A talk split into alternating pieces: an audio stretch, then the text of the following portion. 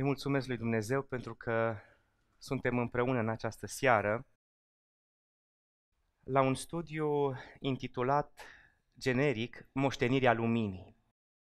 Aș vrea să fac uh, câteva precizări înainte de a începe, pentru că este foarte, foarte important pentru dumneavoastră, dar și pentru frații și surorile noastre. Cu cât ne apropiem de timpul sfârșitului, cu atât adventismul trebuie să devină din ce în ce mai relevant pentru lumea noastră. Adevărat? Deci cu cât ne apropiem de timpul sfârșitului, cu atât adventismul, adică noi, trebuie să fim din ce în ce mai relevanți pentru lumea din jurul nostru.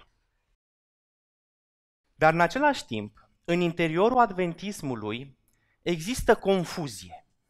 Confuzie în privința mai multor subiecte. Amintesc câteva. Confuzie cu privire la hirotonirea femeii, confuzie cu privire la homosexualitate, confuzie cu privire la educație, confuzie cu privire la grupările și mișcările dizidente. Și până când adventiștii nu înțeleg foarte clar anumite lucruri din adventism care se petrec în mijlocul nostru și până nu sunt dispuși să rezolve problema aceasta, noi nu putem să fim relevanți pentru o societate care ne așteaptă pe noi să ducem Evanghelia. De aceea vă propun aceste studii pe care le avem.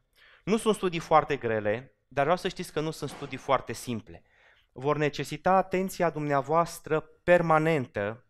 Vom avea peste 200 de slide-uri sau în jur de 200 de slide-uri de citate pe care va trebui să le urmăriți, să le notați și să faceți legătura între ele. Din când în când veți vedea un neuron la anumite pasaje foarte, foarte importante și când îl vedeți, neuronul respectiv, dacă mi-aduc aminte, vă, vă atrag atenția atunci la primul, când îl vedeți să știți că acolo e ceva foarte, foarte important și trebuie să conectați acel lucru de lucrurile care urmează. Ce urmăresc prin această serie de studii pe care vreau să le începem în seara aceasta? Vreau să limpezim pe cât se poate anumite fenomene tulburi care au loc în adventismul global, dar în mod special la noi aici în România. Vreau să provoc adventismul și pentru că suntem aici, vreau întâi să vă provoc pe dumneavoastră să gândiți foarte, foarte clar, și limpede și profund subiectele pe care le discutăm.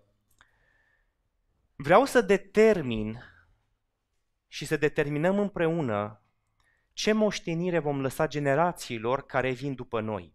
Pentru că seria aceasta de prezentări s-a născut în urma unei, uh, unei bucăți de hârtie pe care am văzut-o în Iași și care semăna cu 10 euro, pe care scria Tinerii sunt biserica de astăzi. Și în momentul în care mă uitam la acea bucățică de hârtie cu care se doreau să se strângă niște fonduri pentru un centru de tineret, în timp ce mă uitam la acea hârtie, m-am gândit, dacă tinerii sunt biserica de astăzi, ce au primit ei ca să dea lumii? Și așa s-a născut subiectul de, de acum pe care îl vom studia. În același timp vreau să studiem câteva chestiuni teologice, doctrinale, biblice, care afectează relațiile dintre noi ca adventiști și îmi propun ca aceste studii pe care le facem să fie benefice atât pentru membrii laici, cât și pentru pastorii care le vor urmări. În consecință, aș vrea să fiți încă o dată foarte, foarte atenți la ceea ce vom studia. Rugați-L pe Domnul să vă dea, să fiți treji, uh, să vă fiți odihniți, căutați pe cât posibil, fiți foarte atenți la citatele pe care le vom avea, pentru că din punctul meu de vedere uh, nu am capacitatea și nici nu-mi doresc să vă țin treji și atenți prin mijloace care nu aparțin lui Dumnezeu. Da? De aceea pun înaintea dumneavoastră spiritul profetic, foarte multe citate, multe citate din istoria adventă și unele citate uh, care cred că vă vor folosi. De aceea vă rog să fiți foarte, foarte atenți. Primul subiect pe care îl vom avea în discuție se intitulează Față în față cu responsabilitatea. Și vom vorbi despre responsabilitatea pe care noi, adventiștii, o avem odată pentru copiii noștri și odată pentru lume. De ce adventismul, de ce anumite lucruri din adventism, de ce un lucru comparând cu atâtea multe oferte care există în această lume? V-aș da un prim argument de ce adventismul sau de ce Scriptura. Domnul Iisus Hristos ne-a dat un motiv fundamental pentru care noi să ne dorim să cunoaștem adevărul, adevărul adventismului. Se găsește în uh, Evanghelia după Ioan și spune așa, veți cunoaște adevărul și există o făgăduință aici. Două, de fapt. Veți cunoaște adevărul, dar una mult mai importantă. Adevărul vă va face slobozi, vă va face liberi. Întrebarea este liber de ce? Pentru că evreii când au auzit cuvântul acesta au spus noi n-am fost niciodată robii nimănui. În consecință, Domnul Hristos spune niște cuvinte, veți cunoaște adevărul, nu-l cunoșteau, adevărul vă va face liberi, nu erau liberi. Hai să vedem noi astăzi, când citim acele cuvinte, dacă noi citim acele cuvinte, veți cunoaște adevărul, ce vom înțelege noi? Că-l știm? Că-l vom cunoaște. Și chiar dacă îl știm, vom cunoaște și mai mult. Veți cunoaște adevărul, iar în momentul în care vom cunoaște adevărul, adevărul ne va elibera. Vreau să-mi spuneți câteva lucruri din care suntem eliberați prin adevăr. Sunt importante. Păcatul. Prima eliberare pe care adevărul o aduce este eliberarea din păcat. Și al doilea lucru important pe care adevărul îl aduce, știți să spuneți care este? Nu, este eliberarea de sub dominația oamenilor. Pentru că întotdeauna satana va conduce oamenii să domine oamenii. Va conduce minți ale unor oameni să domine alte minți ale altor oameni. Iar adevărul îi va face pe unii oameni liberi de păcat și liberi față de mințile care îi stăpânesc și care îi conduc. De aceea vreau să fiți foarte atenți la ceea ce vom studia mai departe. Ca să înțelegeți ce studiem în seara aceasta, vreau să pun înaintea dumneavoastră două pasaje din spiritul profetic. Sunt foarte, foarte frumoase. Haideți să le citim împreună. Raportul experienței prin care a trecut poporul lui Dumnezeu la începutul istoriei lucrării noastre trebuie republicat.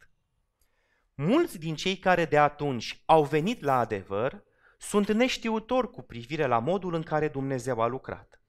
Experiența lui William Miller și a asociaților săi, a capitanului Joseph Bates și a altor pionieri a istoriei advente ar trebui ținută înaintea poporului nostru. Cartea fratelui Lowborough ar trebui să primească atenție. Vă rog, v-am spus, ne uităm cu foarte, foarte mare atenție la ceea ce avem pe ecran. Cu mov. Mulți din cei care de atunci au venit la adevăr sunt cum? Neștiutori cu privire la modul în care Dumnezeu a lucrat. Deci din punctul de vedere al lui Ellen White, faptul că vin unii oameni la credința adventă, dar nu cunosc ce s-a întâmplat la începuturile mișcării advente, este o problemă.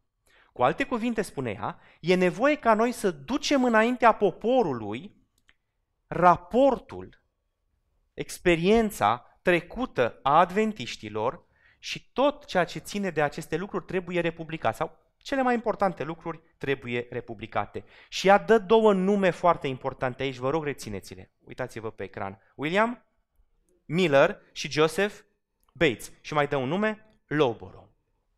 Dar în studiile noastre ne interesează William Miller și Joseph Bates. Mergem la următorul citat din Spiritul Profetic. Când vin înăuntru oameni care ar dori să mute un singur cui sau stâlp din fundația pe care Dumnezeu a așezat-o prin Duhul Său Sfânt. Lăsați să vorbească cei bătrâni, care au fost pionieri în lucrarea noastră, și lăsați ca morții să vorbească de asemenea prin republicarea articolelor și periodicelor lor. Adunați razele de lumină divină pe care Dumnezeu le-a dat conducând poporul său pas cu pas pe calea adevărului. Adevărul va trece orice test al timpului și încercării. Încă o dată suntem atenți la ce este cu mov. Când vine înăuntru, unde înăuntru? La noi, în Biserica Adventistă, în poporul lui Dumnezeu, oameni care ar dori să mute un singur cui sau stâlp din fundația pe care Dumnezeu a așezat-o, ce trebuie să facem noi?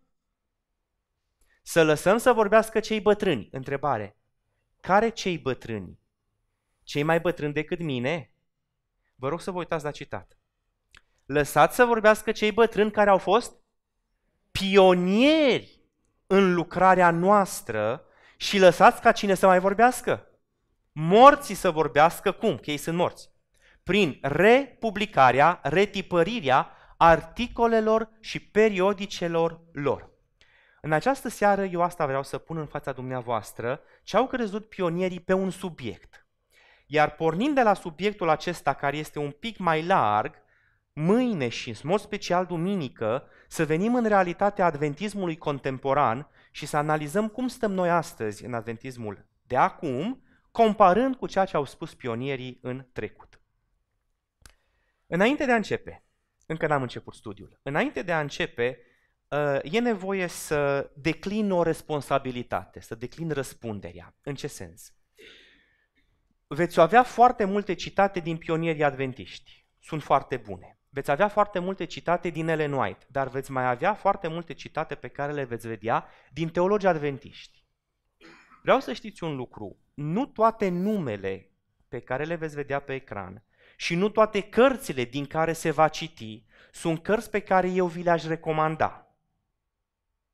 Le folosesc doar pentru ca să vedeți unde stăm și ce trebuie făcut. M-ați înțeles? Deci orice carte care apare pe ecran nu înseamnă neapărat că dacă am pus-o, am recomandat-o. Nu. Cărțile sunt puse uh, pentru acest studiu doar pentru a vedea și a face o analiză uh, a adventismului. Sunt citate foarte bune, spirituale și pe care le puteți lua cu încredere, sunt altele cu care nu sunt de acord, dar le studiem pentru a vedea anumite lucruri. Acum începem studiul nostru. Aș vrea să așezăm în scenă istoria apariției mișcării advente. Când au apărut adventiștii? Și fără a citi din Biblie că va fi prea mult, dar dacă aveți Bibliile la dumneavoastră, vă invit. Deschideți la Apocalipsa, capitolul 12, voi deschide și eu. Apocalipsa, capitolul 12, vreau să ne uităm împreună la primele șase versete. Doar ne uităm, nu citim. Eu vă povestesc ce scrie acolo. În primele șase versete, Ioan vede o femeie însărcinată și un balaur care stă să-i mănânce copilul, să-l omoare, să-i facă rău. Femeia este biserica, copilul este Hristos, balaurul este satana prin instrumentele pe care le folosește atunci. Apoi, din versetul 7, vă rog să vă uitați, din versetul 7 până la versetul 12 există o paranteză în care Dumnezeu îi povestește lui Ioan din ce cauză balaurul, satana, vrea să facă rău copilului. Și spune că vrea să-i facă rău copilului și să ia copilul femeii, pentru că mai înainte ca femeia să fie însărcinată, în ceruri a fost un război. Mihail, Hristos, s-a luptat cu balaurul satana Locul balaurului n-a mai fost găsit în cer, a fost aruncat din cer, a venit pe pământ, iar acum și-a făcut sediul, cartierul general, pe pământ. Urmează versetul 13, uitați-vă vă rog, în care satana mâniat pe femeie după ce copilul este răpit la Dumnezeu, vrea să-i facă rău femeii, dar nu poate, pentru că ă, Dumnezeu o ascunde în pustie. Și apoi versetul 17 spune așa, aici se naște Biserica Adventistă. Ce zice? Iar balaurul mâniat pe femeie, s-a dus să facă război cu rămășița seminței ei, care au două caracteristici. Ce fac? Păzesc poruncile lui Dumnezeu și țin Duhul mărturiei, da? Spiritul profeției. Vreau să înțelegeți un lucru. Când Scriptura ne spune că satana a fost, balaurul a fost mâniat pe femeie și s-a dus să facă război cu rămășița seminței ei, Vreau să înțelegem că rămășița seminței nu este nimeni altcineva decât ucenicii Domnului Hristos, pentru că sămânța femeii este Hristos. Hristos este sămânța în Biblie. Cu alte cuvinte, Dumnezeu la timpul sfârșitului are o generație de oameni. E sămânța lui, e rămășița lui și el acolo își concentrează toată atenția. și toată dragostea pentru ca acest popor să devină ceea ce el intenționează să fie. Dar scena nu se oprește aici. Vedem ridicându-se din mare o fiară, căreia balaurului dă toată puterea lui, autoritate și chiar și scaunului de domnie. Și el folosește această fiară în lupta împotriva bisericii. În faza biserica în pustie, iar mai apoi cu biserica rămășiței, cu biserica adventă. Acesta este capitolul 13. Urmează apoi capitolul 14, care ne prezintă cei 144 de mii, sigilați, pregătiți, puși deoparte pentru Dumnezeu, ultima generație care va fi pe pământ. Și mai avem în capitolul 14 un mesaj, o solie întreită, cele trei solii îngerești, ultimul mesaj, ultima solie de avertizare pentru lumea aceasta din partea lui Dumnezeu. Dragii mei frați și surori, acesta este contextul în care Biserica Adventistă se naște.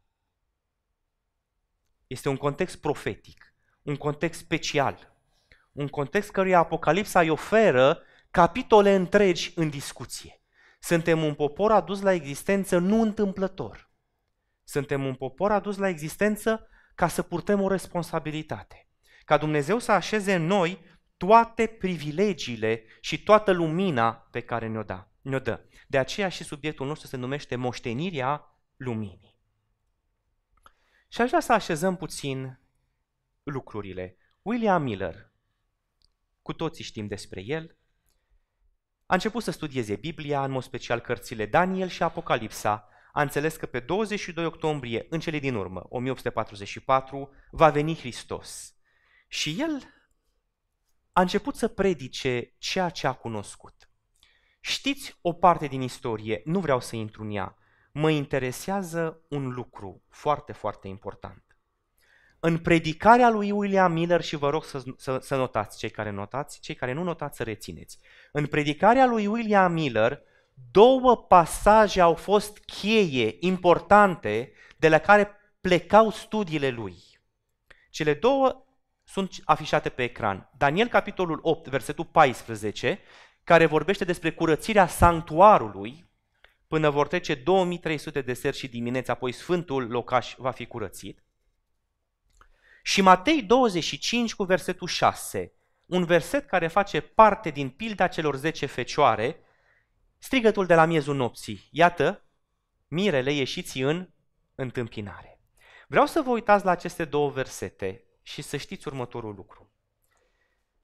Miller a înțeles că Daniel 8 cu 14 se referă la curățirea pământului. El a înțeles că pământul este sanctuarul. Deci se referă la curățirea pământului când Hristos va veni pe norii cerului a doua oară.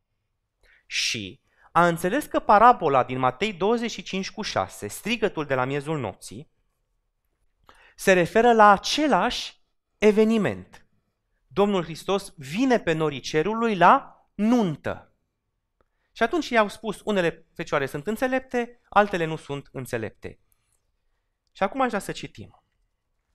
Gerard Damstedt, într-o carte de istorie adventă, un fost profesor de la Andrews. El, vorbind despre Miller, a simțit că pământul va fi curățit prin foc, când va veni Domnul, și că atunci sfinții vor fi curățați și îndreptățiți.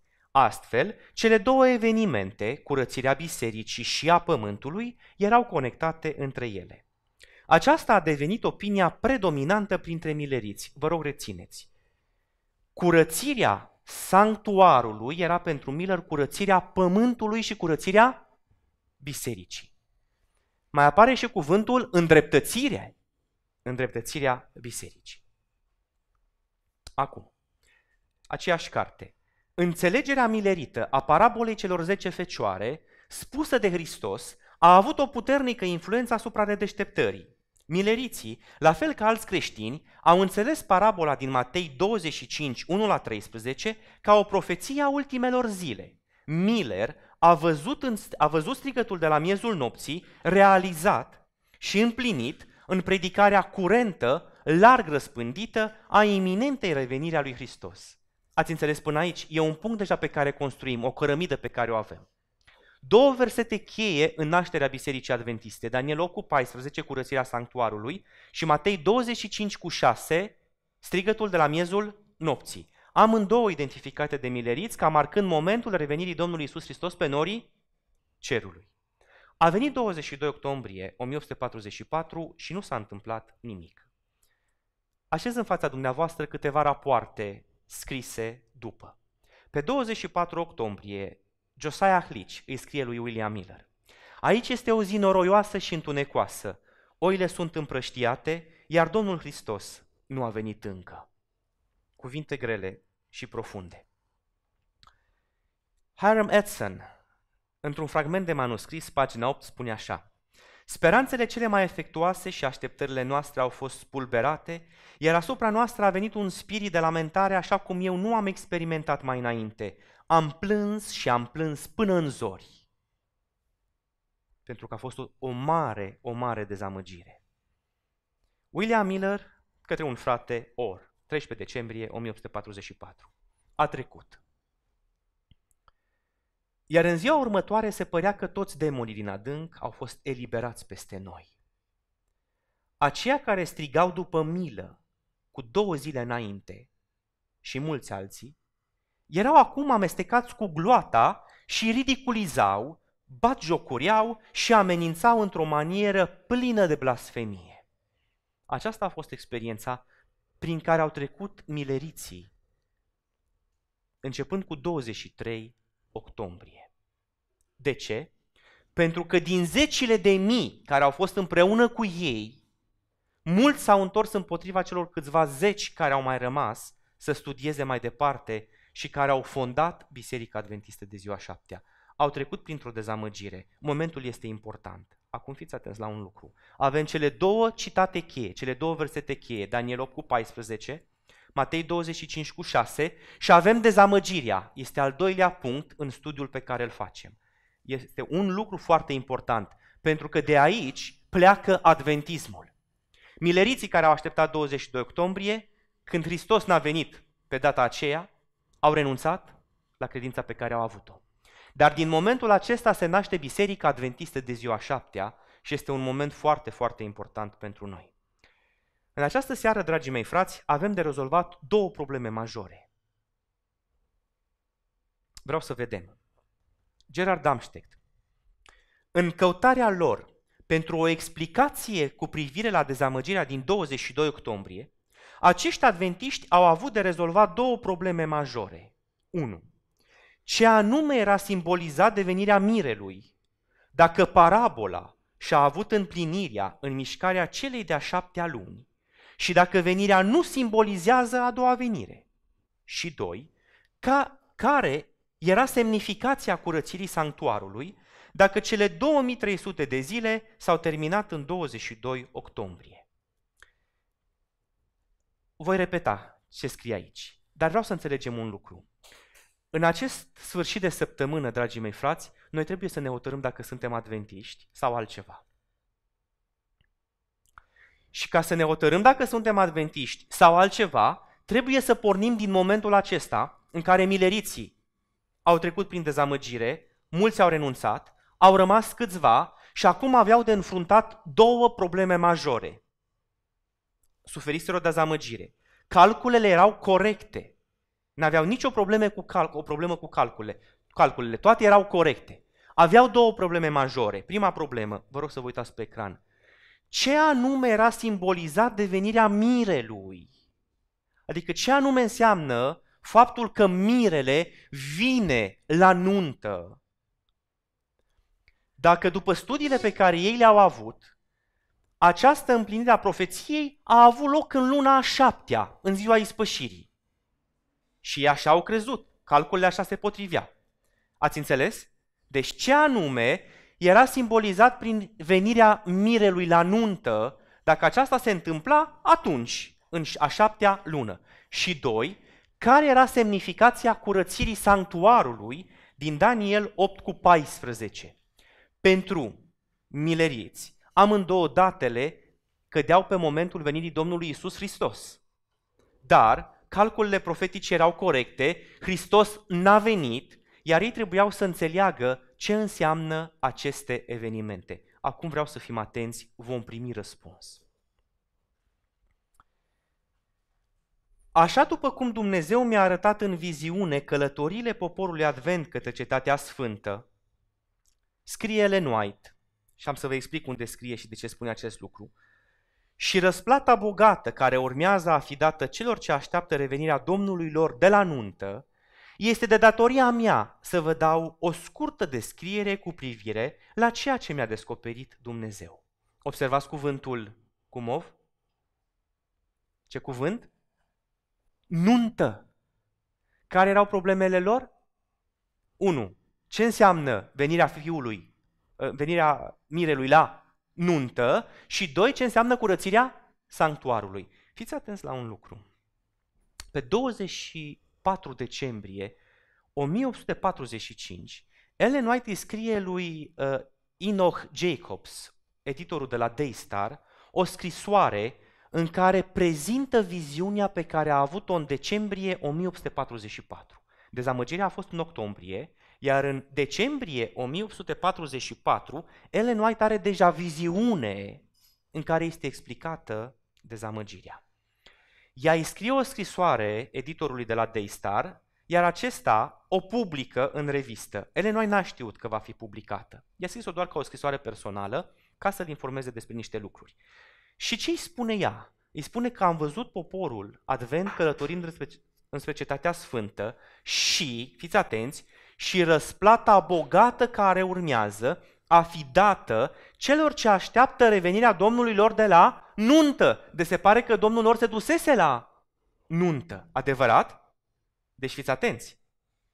Parabola celor 10 fecioare vorbește despre mirele care merge la nuntă, iar aici ele noi vorbește despre venirea de la nuntă. Mergem mai departe.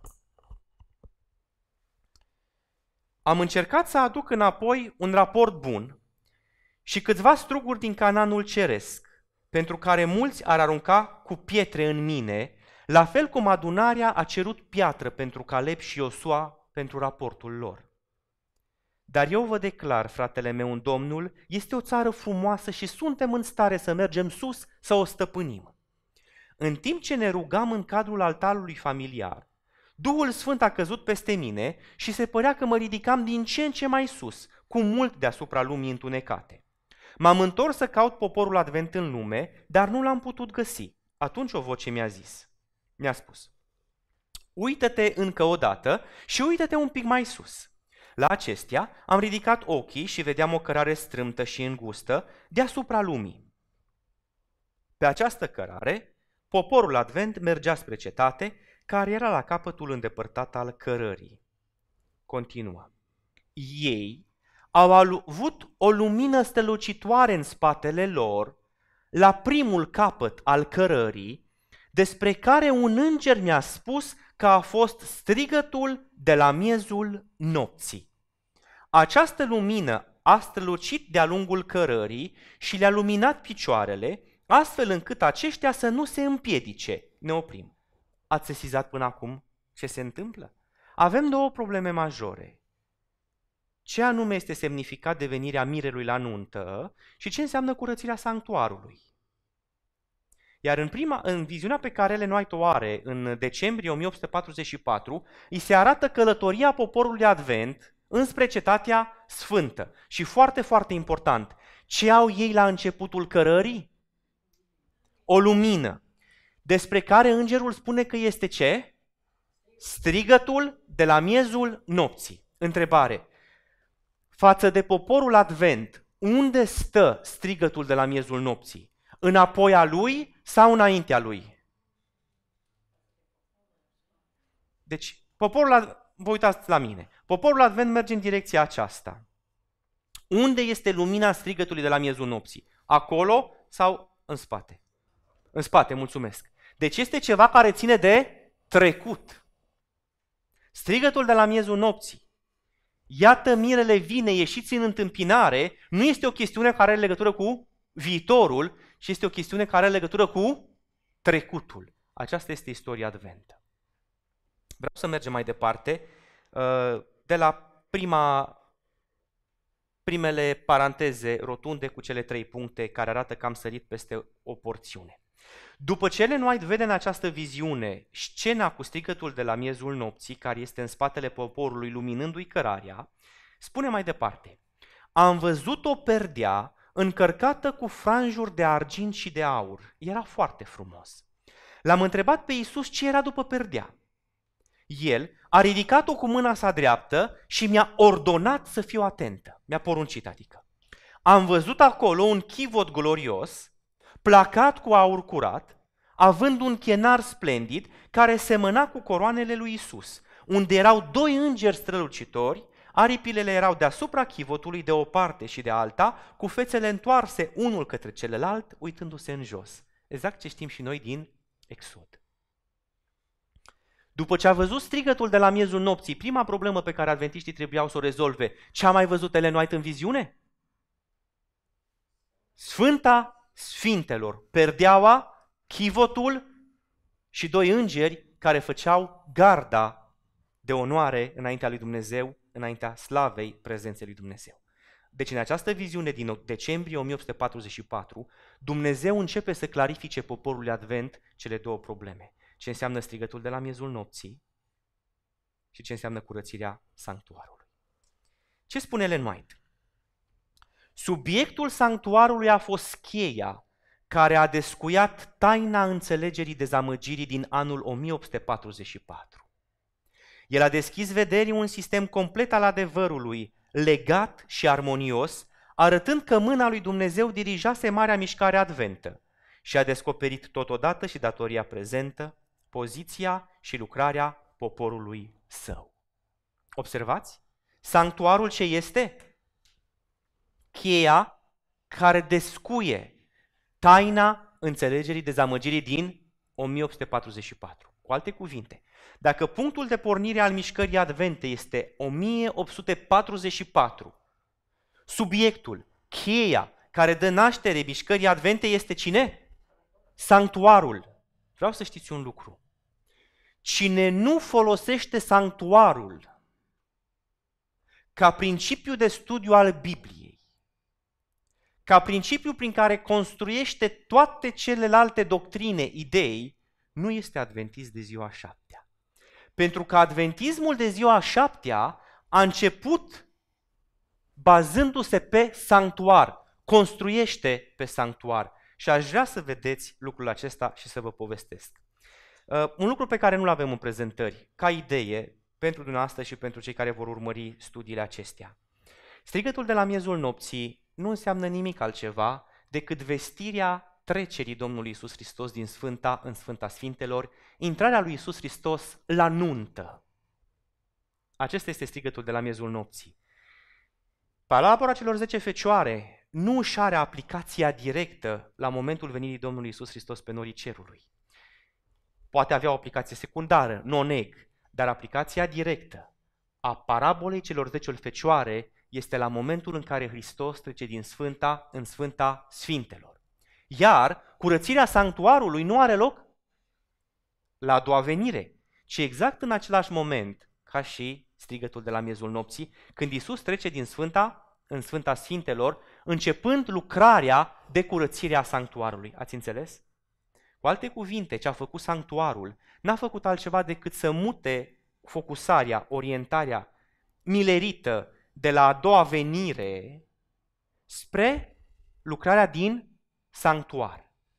Și atât Matei 25 cu 6, cât și Daniel 8 cu 25, pentru a mileriți se concentraseră spre a doua venire, iar pentru adventiști se concentrează, se focusează și le îndreaptă atenția spre lucrarea lui Isus Hristos din sanctuarul ceresc, din cea de-a doua încăpere. Ce vom face acum? Foarte pe scurt, o istorie a descoperirii sanctuarului și apoi un studiu cu citate din pionieri. De ce? Vă readuc aminte, v-am spus, am nevoie să gândiți, am nevoie să legați citatele pe care le avem unele de celelalte. Uh, am spus așa, scrierile pionierilor, scrierile celor morți trebuie să vorbească.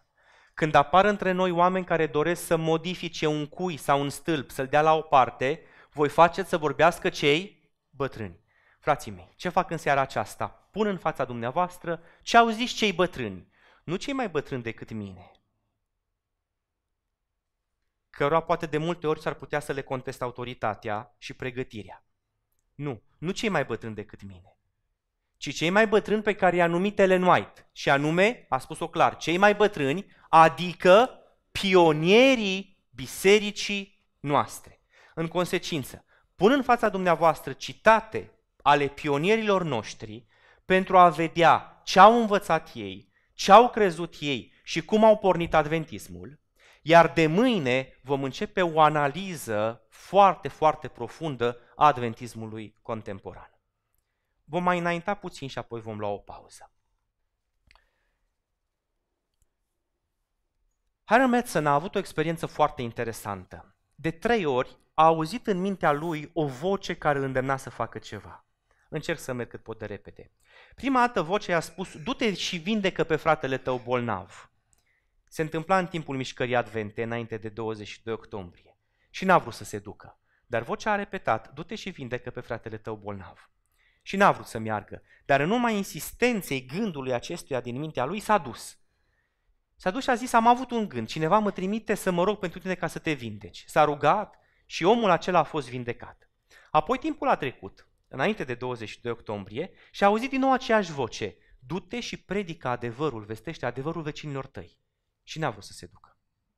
Și vocea din nou a spus, du-te și fă lucrul acesta. Și n-a vrut să se ducă. Dar în cele din urmă a ascultat, s-a dus și a avut la ultima sau la ultimele case a avut o experiență foarte, foarte frumoasă care i-a încântat inima și l-a făcut fericit. Trecuse 22 octombrie, suntem pe 23 și se aude o voce. Du-te, încurajează-ți frații. Și aici se naște în mintea lui și a celor care erau împreună cu el dorința de a merge într-o altă localitate, la fraților mileriți, ca să-i încurajeze după dezamăgire. Însă se duc prin lanul de porumb care nu fusese tăiat ca să nu-i vadă barjocuritorii și să se râdă de ei.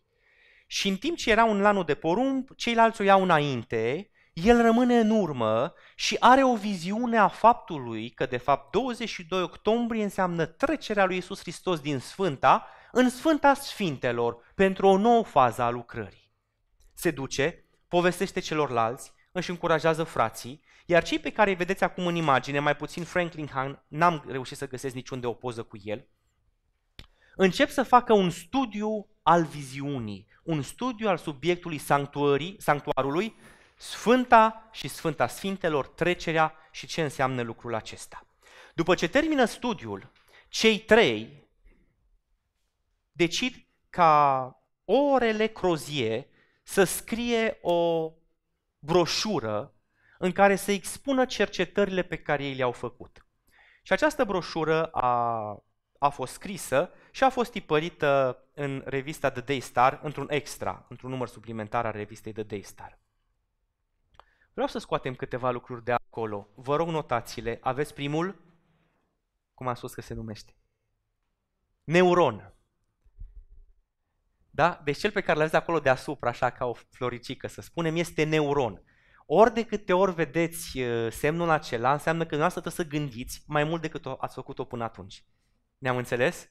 Deci ori de câte ori vedeți neuronul, înseamnă că trebuie să gândiți mai mult decât niciodată până atunci. Ba mai mult trebuie să și rețineți ce ați citit. Da.